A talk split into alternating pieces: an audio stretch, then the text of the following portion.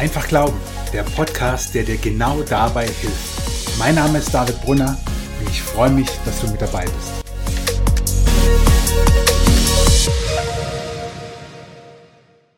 LGBTQ, Gender und Gemeinde, herzlich willkommen zu einem zweiteiligen Podcast zu genau diesem Thema.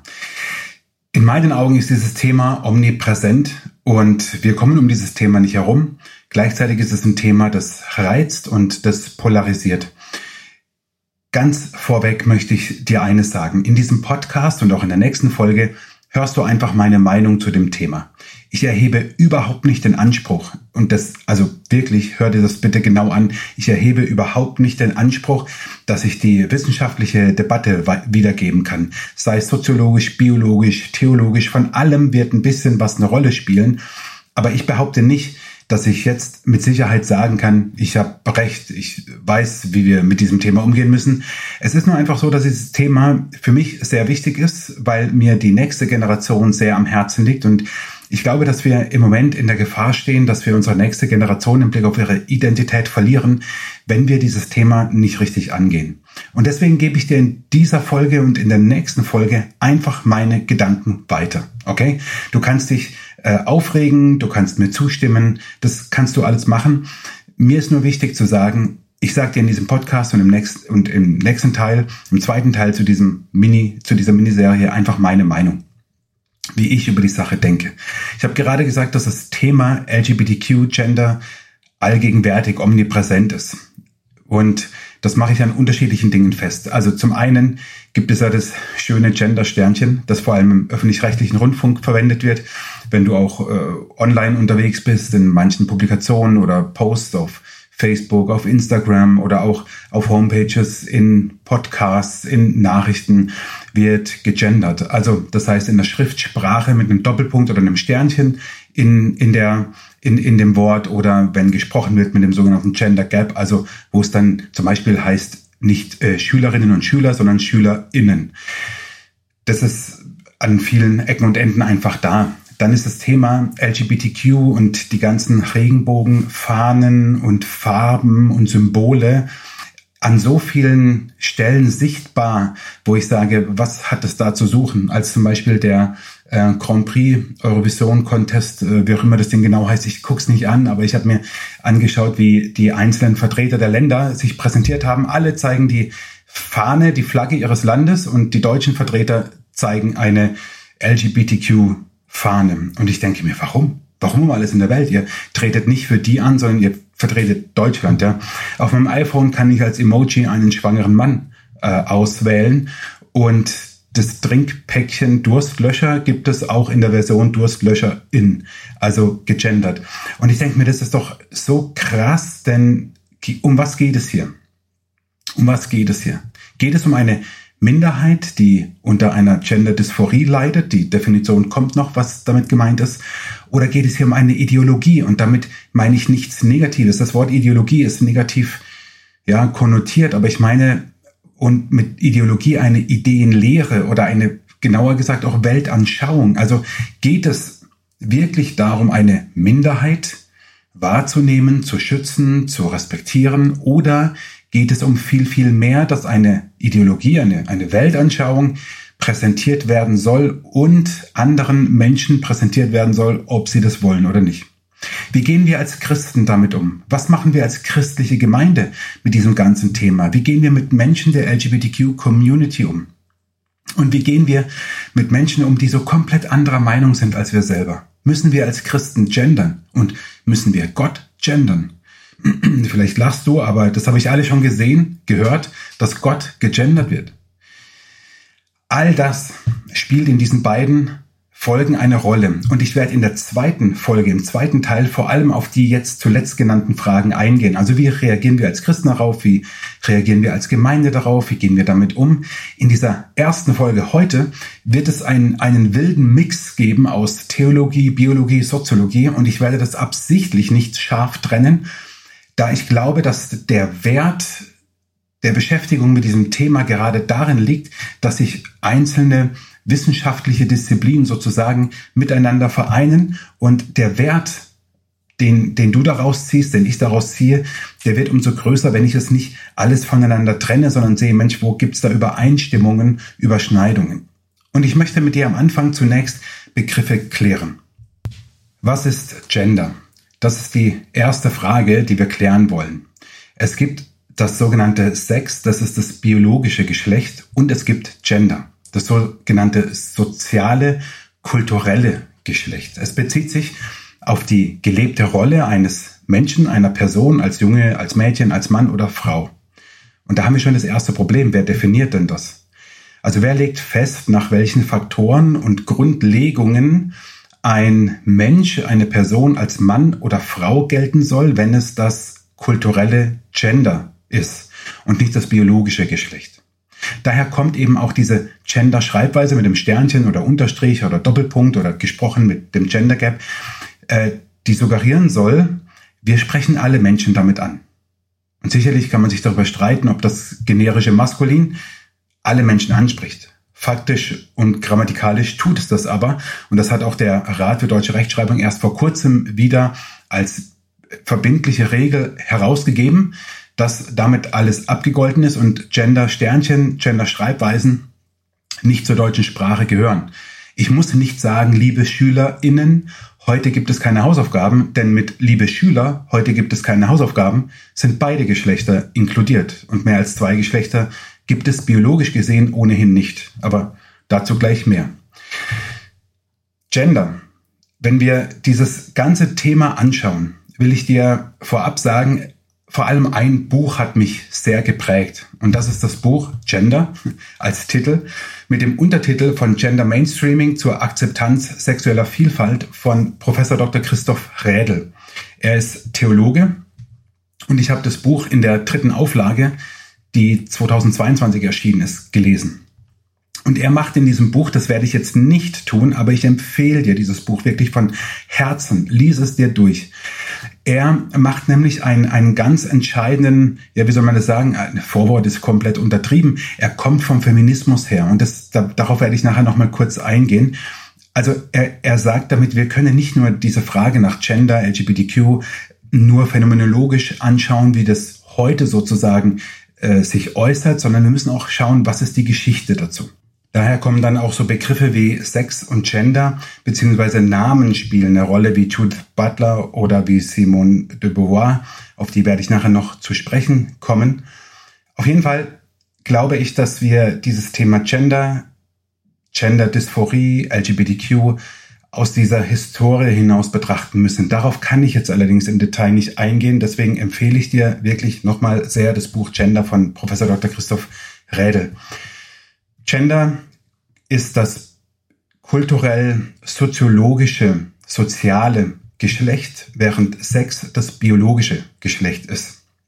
Und unter Transsexualismus oder Genderdysphorie, auch Genderinkongruenz genannt, manche sprechen auch einfach von Transidentität, um den Blick nicht zu sehr auf die Sexualität zu richten, versteht man eben eine sorry, wenn es jetzt ein bisschen mathematisch wird, eine, eine Art Inkongruenz oder eine Deckungsungleichheit zwischen dem biologischen Geschlecht eines Menschen und dem von ihm persönlich, psychisch, emotional gefühlten Geschlecht. Also das heißt, wenn ich als, als Junge geboren worden bin, biologisch Junge, aber ich fühle mich nicht als Junge, dann besteht diese Gender-Dysphorie, diese Inkongruenz, diese Ungleichheit, Deckungsungleichheit. Und das ist mit all deswegen so wichtig, weil Gender wir nur verstehen, weil es ein, ein konstruierte, eine konstruierte Sache ist. Biologie können wir nicht verändern. Du kannst deine Chromosomen nicht verändern. Du kannst, also operativ natürlich, da gehe ich nachher auch nochmal drauf ein, aber du, du kannst die Biologie nicht austricksen. Aber wir können natürlich etwas konstruieren und das ist Gender. Es ist etwas Konstruiertes, weil auch der Konstruktivismus und auch Dekonstruktion eine Rolle spielen.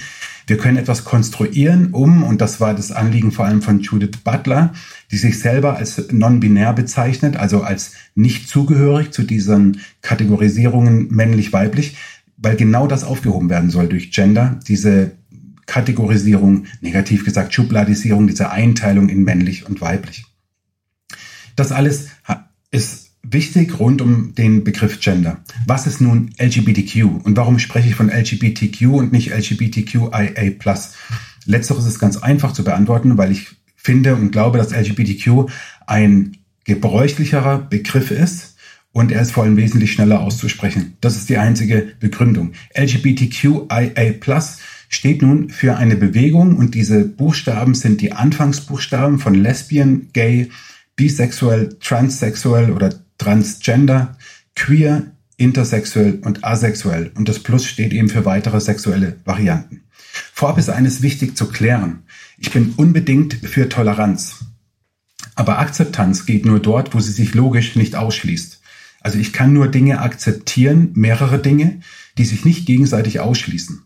Aber genau das geschieht in meinen Augen in der sogenannten LGBTQ-Community. Und das will ich dir äh, deutlich machen mit ein paar Beispielen.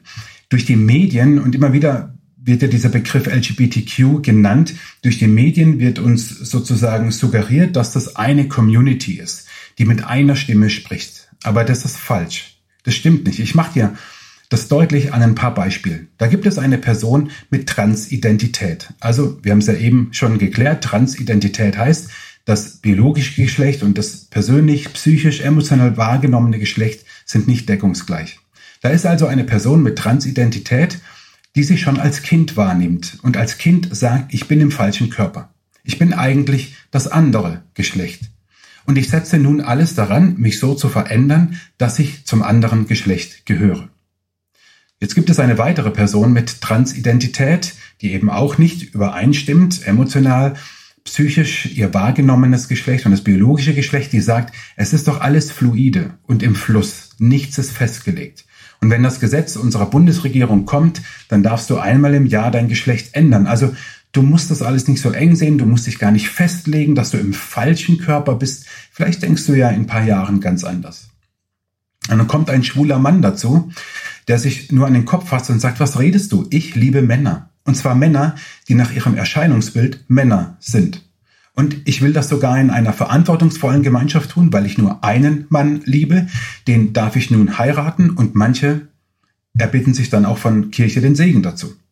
Während sich nun eine vierte Person dazustellt und sagt, ich weiß gar nicht, was ihr mit dieser Zweigeschlechtlichkeit alle habt. Mann, Frau, männlich, weiblich. Es gibt doch so viel mehr als diese beiden Geschlechter. Ich bin non-binär. Ich kann mich nicht einordnen in diese Pole männlich, weiblich. Das heißt, also um rauszutreten nun von diesen Beispielen, LGBTQ als Community ist in sich inkonsistent. Es fällt also schwer zu sagen, das supporte ich und das akzeptiere ich. Denn sag mir bitte, was soll ich akzeptieren? Was davon soll ich akzeptieren? Es geht um Akzeptanz einer nicht homogenen Gruppe. Nochmal, mir ist absolut wichtig zu sagen, dass, dass ich dankbar und froh bin, dass wir in einem Land leben, in dem jeder Mensch, egal ob es mir passt oder nicht, leben kann, sofern er seine Mitmenschen nicht belästigt und das in äh, Einvernehmen alles mit dem Grundgesetz und unserer Verfassung geschieht, wie er das möchte. Und das ist Toleranz, dass ich das aushalte, manches, und da gäbe es ja unzählig viele Beispiele auch in anderen Bereichen, dass ich das aushalte, obwohl es nicht meins ist. Christoph Rädel schreibt auf Seite 88 in seinem Buch Folgendes und er spricht eben nicht von LGBTQ, sondern er nennt es immer LSBTTIQ-Lobbyisten, also von den Lobbyisten schreibt er und der, diese Community beschreibt er als LSBTTIQ.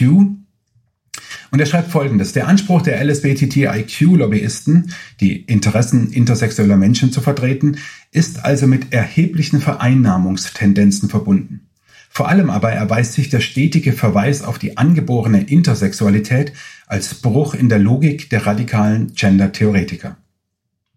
Während sie argumentieren, dass Geschlecht in Klammern Gender, eine soziale Konstruktion sei, soll die Intersexualität die These von der sexuellen Vielfalt stützen, obwohl es sich hier definitiv nicht um eine sozial konstruierte, sondern um eine angeborene, also natürliche Zwischengeschlechtlichkeit handelt. Die These von der nicht begrenzbaren Vielfalt sozialer Geschlechtsidentitäten wird also mit einem durch und durch biologischen Sachverhalt begründet. Solche widersprüchlichen Argumentationsweisen, die mit ihren eigenen Voraussetzungen im Streit liegen, können nicht die Basis für Regeln und Gesetze liefern. die den Anspruch haben, Menschen in ihrem Handeln zu verpflichten. Vielleicht dazu noch, er sagt es in einem Abschnitt oder in einem Kapitel, wo er äh, Homosexualität, Intersexualität, Transsexualität genauer definiert. Was er hier aber sagt, ist äh, genau das, was ich eben in meinen Worten versucht habe zu erklären, dass diese Community in sich widersprüchlich argumentiert. Nochmal, ich empfehle das Buch Gender von Professor Dr. Christoph Rädel. Nein, ich kriege keine Provision, aber ich habe es im Urlaub sehr aufmerksam gelesen, farbig markiert, rausgeschrieben und so weiter. Und es ist schon wirklich enorm. Und jetzt komme ich, aber also wirklich, das ist, äh, das geht eigentlich gar nicht, aber ich will nur in ein, zwei Minuten dir das deutlich machen, warum das so wichtig ist, dass er den Feminismus, ähm, und zwar die verschiedenen Arten des Feminismus, als Vorläufer bringt der Gender-Theorie.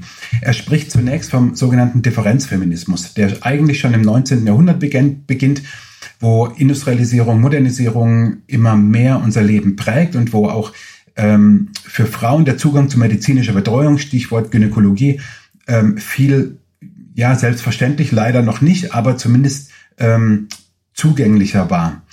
Und der sogenannte Differenzfeminismus, sagt ja schon der Begriff, er bewertet die Andersartigkeit, das Anderssein von, von Frauen positiv. Also das ist vielleicht so etwas wie, wie, der, wie der Feminismus, den wir manchmal in, in sehr positiven Ausprägungen dort sehen, wo Frauen ihr Anderssein als Männer als etwas ganz Positives sehen. Und das ist wirklich ein, ein großer Verdienst. Also, dass Frauen, Feministen, Feministinnen das Anderssein von Frau im Vergleich zum Mann positiv hervorheben. Also nur ein Beispiel. Nur Frauen können Kinder gebären. Das ist so eine wunderschöne, wenn auch schmerzhafte und am Ende der Schwangerschaft auch mühsame äh, Angelegenheit, aber nur, nur Frauen können das. Nur Frauen können Kinder gebären. Nur ein Beispiel. Dann gibt es den sogenannten Gleichheitsfeminismus und ich habe dir vorhin schon ähm, Simone de Beauvoir genannt die im letzten Jahrhundert, also 1908 bis 1986 lebte. Und ihr Slogan war so, zur Frau wird man gemacht. Ihr Klassiker, das andere Geschlecht, ähm, bringt das zum Ausdruck. Sie schreibt zum Beispiel, die Menschheit ist männlich und der Mann definiert die Frau nicht als solche, sondern im Vergleich zu sich selbst. Sie wird nicht als autonomes Wesen angesehen. Also sie wertet die Unterschiedlichkeit von Mann und Frau in der Form negativ, als dass der Mann Macht hat über die Frau und entscheidet sozusagen, was definiert eine Frau, wer ist eine Frau und eine Frau ist man nicht, sondern zur Frau wird man gemacht und zwar von Männern. Und deswegen sieht, sieht sie darin Hindernisse, die eben überwunden werden müssen. Und man nennt es eben den Gleichheitsfeminismus deswegen, weil es ein Anliegen ist, dass nicht mehr die Differenzen im Vordergrund stehen, die positiv wahrnehmbaren äh, Differenzen zwischen Mann und Frau, sondern es muss auf eine Gleichheit hinauslaufen. Und diese Gleichheit merkt ihr bitte, denn die wird nachher nochmal eine Rolle spielen. Und dann gibt es, ähm, Christoph Redl geht da eben weiter, den sogenannten Queer-Feminismus. Das heißt, hier geht es um die Dekonstruktion aller Geschlechtlichkeit, vor allem der, der Zweigeschlechtlichkeit oder Bipolarität ähm, oder die, die, die sogenannte non-binäre Identität. Das ist auch so ein Begriff, der immer wieder fällt. Binär, Bipolarität sind zwei, männlich, weiblich, Mann, Frau. Und non-binär ist jemand, der sich eben nicht in diese beiden Kategorien einordnen kann. Und eben, ich habe es vorhin schon gesagt, ähm, die hauptsächliche äh, was heißt hauptsächliche Vertreterin, eigentlich so ein bisschen die Ikone dieser Bewegung ist Judith Butler. Die ähm, Gender Trouble ist ihr, ihr ähm, ja, Haupt, Hauptwerk ist vielleicht auch zu wenig gesagt, aber so, wo sehr viel Grundlegendes drin steht, das Unbehagen der Geschlechter auf Deutsch. Und Ihr Anliegen ist es eben, dass diese Kategorisierungen, diese auch negativen Schubladisierungen, wie ich es immer nenne, die sollen wegfallen. Also es geht nicht mehr drum, mich irgendwo einzuordnen. Sie selber hat es dann auch erst später, ähm, aber hat es dann öffentlich auch gemacht, dass sie sich selber als non-binär bezeichnet. Also als jemand, der sich in dieser Zweigeschlechtlichkeit gar nicht wiederfinden kann. Also, halten wir hier eine, eine kurze Pause, halten kurz inne. Wir haben angeschaut, was heißt LGBTQ und wofür steht LGBTQ. Natürlich für eine Community von Menschen, die sich so wahrnehmen. Lesbian, gay, bisexuell, transsexuell, transgender, queer, intersexuell, asexuell und weitere Varianten durch das, durch das Plus, wenn man es eben LGBTQIA Plus nennt. Gleichzeitig haben wir aber gesehen, dass diese Community eben nicht, wie das uns oft durch die Medien, auch durch die Community selbst ja, ähm, dargestellt wird, einheitlich ist. Im Gegenteil, sie ist sehr inkonsistent. Das haben wir durch diese, oder das habe ich versucht, hier durch diese vier verschiedenen Personen darzustellen, die alle Teil dieser LGBTQ-Community sind, aber in sich total widersprüchlich sind. Wir haben gesehen, was ist Gender, was ist Sex, also nicht der sexuelle Akt, sondern Sex als Begriff für das biologische Geschlecht und Gender für das soziale, für das konstruierte Geschlecht. Und jetzt schauen wir einfach mal in die Bibel rein. Und mein Podcast heißt einfach Glauben. Mir wird es manchmal auch vorgeworfen, dass ich die Dinge zu ähm, unterkomplex betrachte, also zu einfach betrachte. Nun, mit dem Vorwurf kann ich leben, denn die Bibel ist auch nicht für Menschen geschrieben, die erst studieren müssen, sondern äh, Gott redet mit jedem Menschen und teilweise wurde die Bibel von Menschen geschrieben, die alles andere als schlau waren. Und ich möchte natürlich, ich habe es ganz am Anfang des Podcasts ja betont, ich möchte natürlich nicht sagen, ja, man muss es so sehen wie ich und äh, man muss es so einfach sehen wie ich. Nein, gar nicht. Ähm, ich will auch nicht sagen, ich habe jetzt eben den ganzen Wissenschaftsstand dir wiedergegeben. Überhaupt nicht. Das ist überhaupt nicht mein Anliegen, sondern mein Anliegen ist dir einfach meine Sichtweise und meine Gedanken dir weiterzugeben. Und deswegen schauen wir jetzt in die Bibel, in die Schöpfungsgeschichte, 1. Mose 1, Vers 26 und 27. Und Gott sprach, lasst uns Menschen machen nach unserem Bild, uns ähnlich, die sollen herrschen über die Fische im Meer und über die Vögel des Himmels und über das Vieh und über die ganze Erde, auch über alles Gewürm, das auf der Erde kriecht. Und Gott schuf den Menschen in seinem Bild. Im Bild Gottes schuf er ihn, als Mann und Frau schuf er sie. Oder wörtlich gesagt, männlich und weiblich schuf er sie. Und das ist es. Gott hat den Menschen in dieser Zweigeschlechtlichkeit, in dieser Bipolarität geschaffen, als Mann und als Frau. Wir können theologisch keine andere Aussage treffen. Biblisch ist es nicht haltbar zu sagen, der Mensch wurde von Gott männlich und weiblich geschaffen und alles, was dazwischen liegt. Das steht nicht in der Bibel. Wer theologisch etwas anderes behauptet, als dass der Mensch weiblich und männlich geschaffen wurde, der wird nicht die Bibel als Grundlage seiner Argumentation heranziehen können. Das wird nicht gehen. Und übrigens ist es auch biologisch eindeutig. Es gibt nur zwei Geschlechter. Es gibt Abweichungen von dieser Norm auf chromosomaler Ebene. Darauf gehe ich jetzt nicht ein.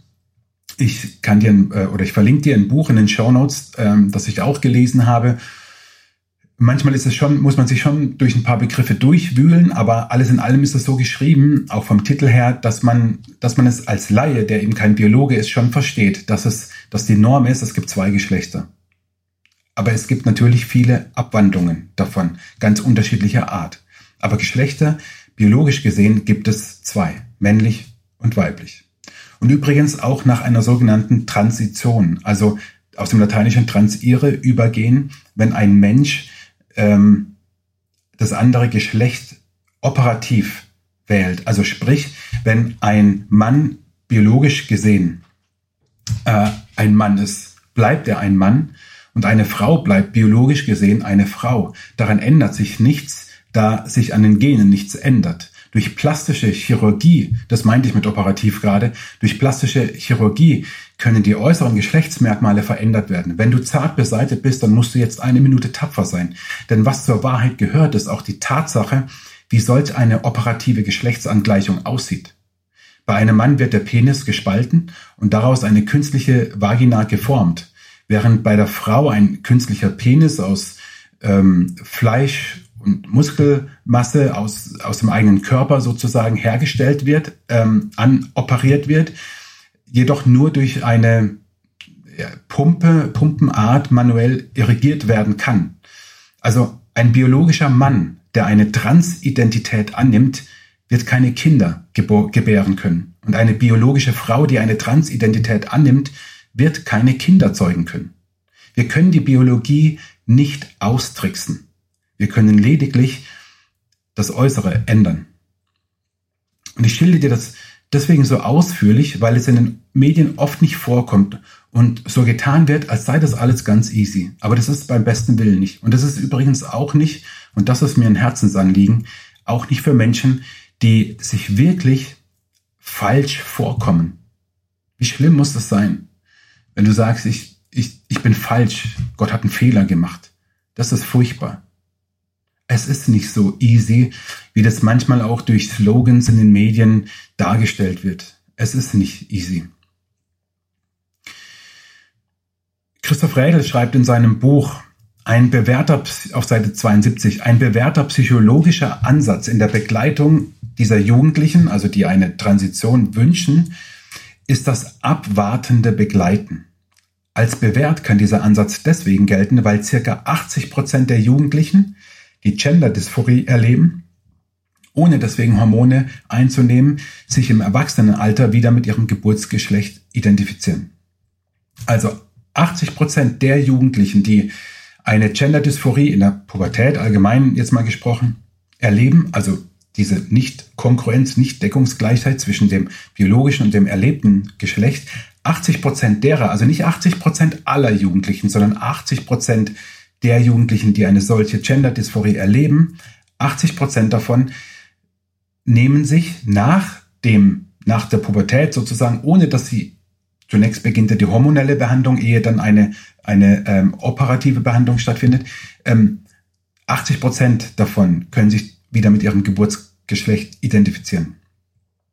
Noch drastischer bzw. deutlicher in den Zahlen sind Bernd Abeck und Marion Felder. Sie sind die Herausgeber des Buches Geboren im falschen Körper, Gender Dysphorie bei Kindern und Jugendlichen.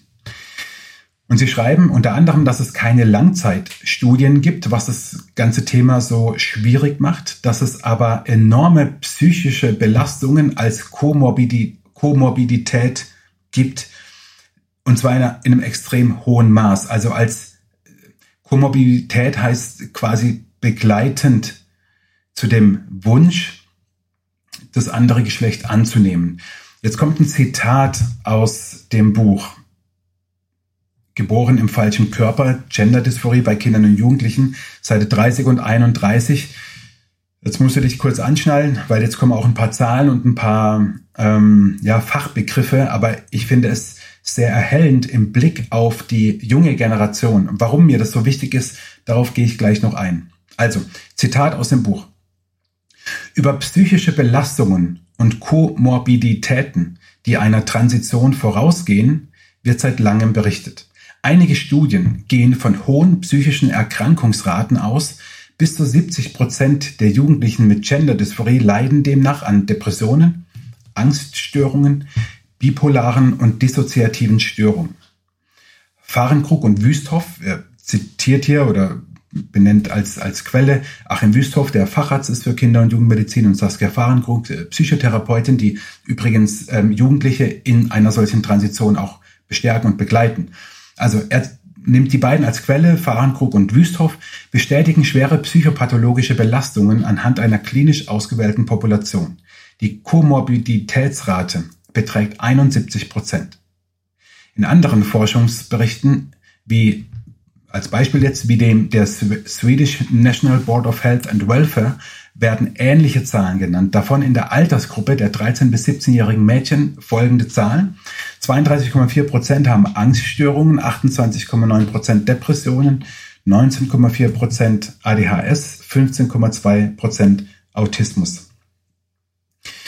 Studien der Tavistock Klinik haben ergeben, dass 48 Prozent der seit 2011 überwiesenen Kinder und Jugendlichen autistische Züge aufweisen, davon mehr als ein Drittel moderate bis schwere Autismus-Spektrumstörungen. Und jetzt sozusagen die, die Konklusio daraus. Im diagnostischen Prozess muss deshalb Sorge dafür getragen werden, dass die Ablehnung des eigenen Geschlechts nicht die Folge einer komplexen Autismus-Spektrumstörung ist, die eine ganz andere Behandlung erfordert. Selbstaussagen von autistischen Detransitionern weisen unter anderem darauf hin. Detransitioner sind diejenigen, die eine, eine Transition, also eine Geschlechtsumwandlung, rückgängig kann man sie nicht machen, aber rückgängig machen wollen oder sie nie wieder machen würden.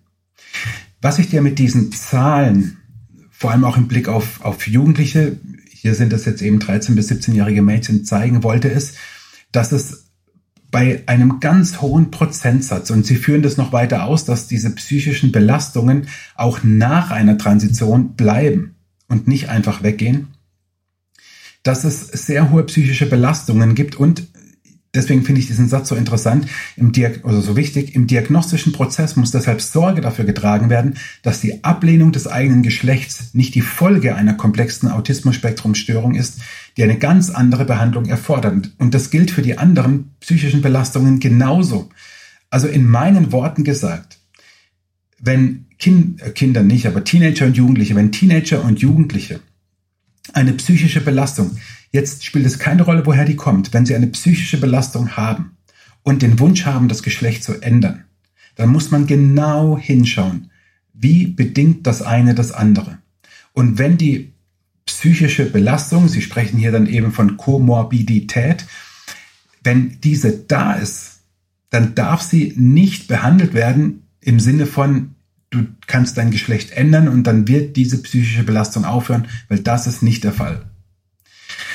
Und mir ist es deswegen so wichtig, weil ich wahrnehme, dass dieses Thema der, das, ja, wie soll man sagen, das ganze Thema rund um Gender, LGBTQ, Transidentität gerade unter den Jugendlichen auch ein großer Hype ist. Mir geht es nicht darum, diejenigen an den Pranger zu stellen, die wirklich damit Probleme haben. Ich glaube, da braucht es eine so gute und sensible Begleitung. Aber mir geht es um einen gewissen Hype. Deswegen habe ich vorhin zum Beispiel von dem Trinkpäckchen Durstlöscher gesprochen. Ja, warum muss man Durstlöscher gendern? Das ist der größte Quatsch. Aber damit unterstützt man ja so eine gewisse, ja, einen, einen gewissen Hype halten wir an der Stelle nochmal fest. Wir haben bisher so ein bisschen drauf geschaut, was heißt Gender, Gender und Sex, was ist der Unterschied, was bedeutet LGBTQ, wo ist auch die Inkonsistenz. Die Bibel selber sowie die Biologie spricht von zwei Geschlechtern. Und gerade biblisch, und das ist mir natürlich als, als Pfarrer besonders wichtig, und der Podcast heißt ja einfach Glauben, ist es nicht möglich zu sagen, ja, die Bibel lehrt uns, dass alle Geschlechtsidentitäten Schöpfungsvarianten sind. Das ist einfach in meinen Augen nicht redlich mit der Bibel umgegangen. Denn in der Bibel lesen wir sehr deutlich, dass Gott den Menschen männlich und weiblich geschaffen hat. Erinner dich, dass ich vorhin sagte, dass das Thema Gleichheit nochmal eine Rolle spielt. Und das ist nämlich das Problem unserer heutigen Zeit. Wir wollen nicht Gleichberechtigung, sondern wir wollen Gleichheit. Biologisch und theologisch getrachtet betrachtet, gibt es zwei Geschlechter, männlich und weiblich. Und es ist doch wunderschön. Unser Problem ist aber heutzutage in unserer Gesellschaft, dass wir nicht Gleichberechtigung, sondern Gleichheit oder Gleichmacherei wollen. Und jetzt lese ich dir mal einen Text vor aus dem Neuen Testament, Matthäus 19. Dort ist über Ehe und Ehescheidung die Rede. Mir geht es gar nicht speziell ums Thema Ehescheidung jetzt. Warum ich aber diesen Text wähle, werde ich dir gleich sagen. Matthäus 19, Vers 3 bis 10 steht folgendes. Einige Pharisäer kamen zu Jesus und versuchten, ihm eine Falle zu stellen. Sie fragten ihn, darf sich ein Mann aus jedem beliebigen Grund von seiner Frau trennen? Wisst ihr nicht, was in der Schrift steht? erwiderte Jesus. Dort steht, dass der Schöpfer die Menschen als Mann und Frau schuf. Da haben wir wieder den Hinweis auf die Zweigeschlechtlichkeit. Und es heißt weiter, deshalb wird ein Mann Vater und Mutter verlassen und sich an seine Frau binden und die beiden werden zu einer Einheit. Dann sind sie also nicht mehr zwei, sondern eins und niemand soll sie mehr trennen, denn Gott hat sie zusammengebracht. Und warum hat dann Mose gesagt, dass ein Mann seiner Frau einen offiziellen Scheidungsbrief ausstellen und sie dann fortschicken darf? fragten sie. Jesus antwortete, Mose erlaubte die Ehescheidung, weil eure Herzen hart sind, aber ursprünglich war sie nicht Gottes Wille. Und ich sage euch, ein Mann, der sich von seiner Frau scheiden lässt und eine andere heiratet, begeht Ehebruch. Es sei denn, seine Frau war untreu. Da sagten die Jünger zu Jesus, dann wäre es ja besser, gar nicht zu heiraten. Interessant, Jesus redet hier über die Ehe darüber, wie Mann oder wann ein Mann die Frau verlassen darf und wann nicht und was das mosaische Gesetz sagt, aber was ursprünglich Gottes Wille war. So, und jetzt richtig interessant wird es eigentlich jetzt erst, nämlich in Vers 11 und 12. Nicht jeder kann dies verstehen, sagte Jesus. Das können nur die, denen Gott dabei hilft. Manche werden unfähig zur Ehe geboren. Andere werden von Menschen dazu unfähig gemacht. Und wieder andere haben sich dafür entschieden, um des Himmelreichs willen nicht zu heiraten. Wer dies begreifen kann, der handle danach. Manche werden unfähig zur Ehe geboren, andere werden von Menschen dazu unfähig gemacht und wieder andere haben sich dafür entschieden, um des Himmelreiches willen nicht zu heiraten. Wer dies begreifen kann, der handle danach. Was Jesus hier macht, ist, dass er Unterschiede einfach klar benennt und stehen lässt. Er sagt nämlich, nicht jeder ist zur Hochzeit und zur Ehe berufen. Das, was gerade in christlichen Kreisen, auch in frommen Kreisen, das hohe Ideal ist, am besten noch so früh wie möglich heiraten und so weiter. Jesus sagt, nicht jeder ist zur Ehe berufen. Nicht jeder. Nicht jeder ist fähig. Manche sind sogar unfähig gemacht werden, worden von Menschen. Wahrscheinlich denkt er an die Kastraten, die am Königshof, ähm, also dem König dienten und wegen der Nähe zur königlichen Familie mit Frau, oft ja Frauen und Töchter und so, ähm, kastriert wurden, damit sie eben sich nicht, also damit, damit sie sich nicht äh, vergreifen an den, an, an der Königsfrau und an, ähm, an, den, an den Töchtern und irgendwie dann noch nach, Nachkommen zeugen, wo keiner weiß, wer ist jetzt der Vater und ist es jetzt ein Prinz oder Nachfolger des Königs oder nicht. Das heißt, Jesus vereinheitlicht hier eben genau nicht alles. Jesus sagt nicht das Gleiche für alle oder Ehe für alle. Nein, er sieht die Unterschiede, er sieht verschiedene Lebensentwürfe im Blick auf die Ehe. Und er sagt, einige verzichten sogar freiwillig darauf, um des Himmelreichs willen, also weil sie sich, so interpretiere ich die Stelle, sich ganz für Gottes Reich einsetzen wollen, und er wertet es nicht, sondern er lässt es stehen. Können wir mit der Unterschiedlichkeit leben? Das sage ich im Blick auf Christen und im Blick auf Gemeinde dass eben nicht jeder Christ in den Hafen der glücklichen Ehe segelt, sondern dass es Singles gibt, gewollt oder ungewollt. Wie gehen wir damit um? Können wir mit dieser Unterschiedlichkeit leben?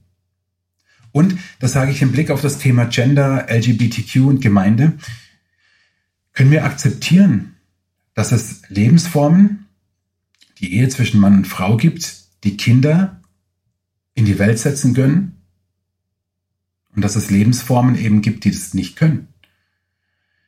Und warum muss immer alles für alle gleich möglich gemacht werden? Ich verstehe das nicht, denn rein biologisch, ich habe das vorhin schon angedeutet, als es darum ging, wenn ein, eine Person eine Transidentität annimmt, rein biologisch ist schon so viel in Anführungszeichen Ungerechtigkeit vorgegeben. Nur Männer können Kinder zeugen. Nur Frauen können Kinder gebären. Also äh, das können wir nicht ändern. Darüber kann ich mich jetzt aufregen oder ich nehme es hin. Männer können Babys nicht stillen. Das ist in der Natur, durch die Natur, durch die Schöpfung Gottes nicht vorgegeben. Darüber kann ich jetzt mich aufregen und alles daran setzen, dass wir da die Gleichheit herstellen. Oder ich akzeptiere es. Und ich glaube, dass das ein Problem unserer Zeit ist. Der Mensch sehnt sich nach erfülltem Leben. Vollkommen unabhängig jetzt vom Thema Sex und Gender und LGBTQ und Gemeinde. Diese, dieses erfüllte Leben finden wir aber nur bei Jesus. Wo wir diese Erfüllung aber in Beziehungen suchen, werden wir sie nicht finden. Warum?